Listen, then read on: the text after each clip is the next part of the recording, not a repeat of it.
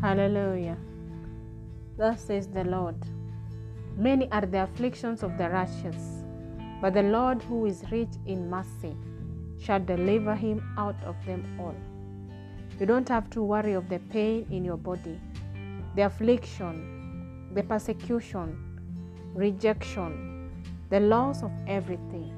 Just like Job, I will deliver you and restore all you have lost, because I am God and faithful. There is no other. Hallelujah. There is no other. I am your God, and you are my people. I love you with an everlasting love. I have chosen you. You are mine. You belong to me. The devil thought he has won, but I have you with me. And with me, you triumph victoriously, successfully, and gloriously. Hallelujah.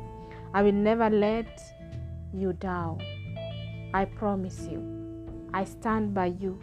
I am with you always, never to forsake you. You are precious to me.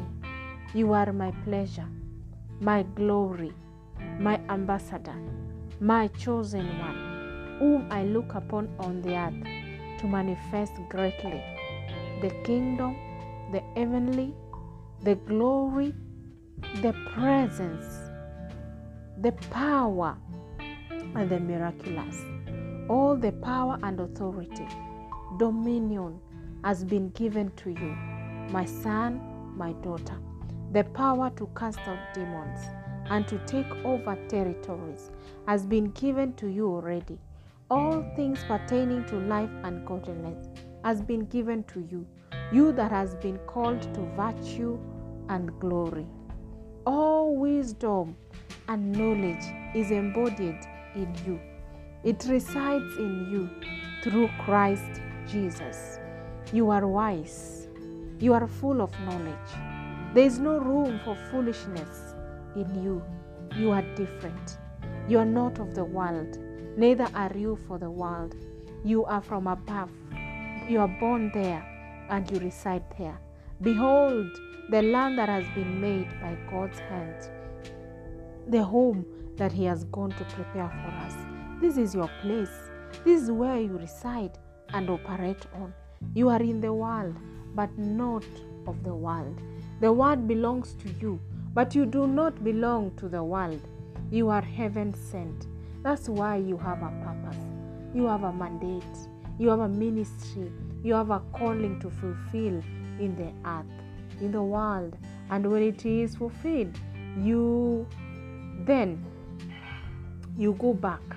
You'll go back to where you belong and where you came from, to your Father. Hallelujah. This is why Jesus had to come to the earth for his purpose. He had his purpose. And before his ascension, he said he has accomplished all the work he came to do and he was that he was given by by the Father. And now, beloved, he has gone to prepare a home for each and each and every one of us, his children. Meaning we have a place. We have a place at last, a resting place.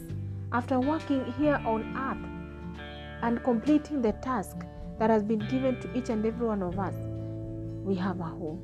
We have a place. That's why you do not need to worry about the affliction. You don't need to worry about the pain, the loss, because Jesus faced it too, even in a greater dimension. In a very in a greater dimension. You know, have you reached to a point of crucifixion like Jesus? Have you reached that point of wearing a crown of thorns on your head? Pierced into your chest with a spear? Nailed on the cross? Have you reached that point? No, not yet. So Jesus encourages you today that He understands all your pains and suffering. And He promises you rest. Hallelujah. He promises you deliverance. He promises you restoration. He promises you a crown, a crown of glory. Do not give up. Hold on to Him. Hold on to His promises and His word. Hallelujah. I, and I sense, beloved, I sense in my spirit your day of salvation is coming.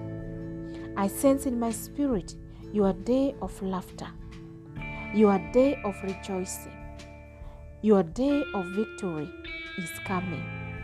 So open your eyes and see that day. Open your eyes and see that day. And let hope and faith rise in you. Let strength rise in you as well. Hallelujah. Glory be to glory be to God as you look unto Jesus, the author and finisher of your faith. Hallelujah. Glory be to God. Amen and amen.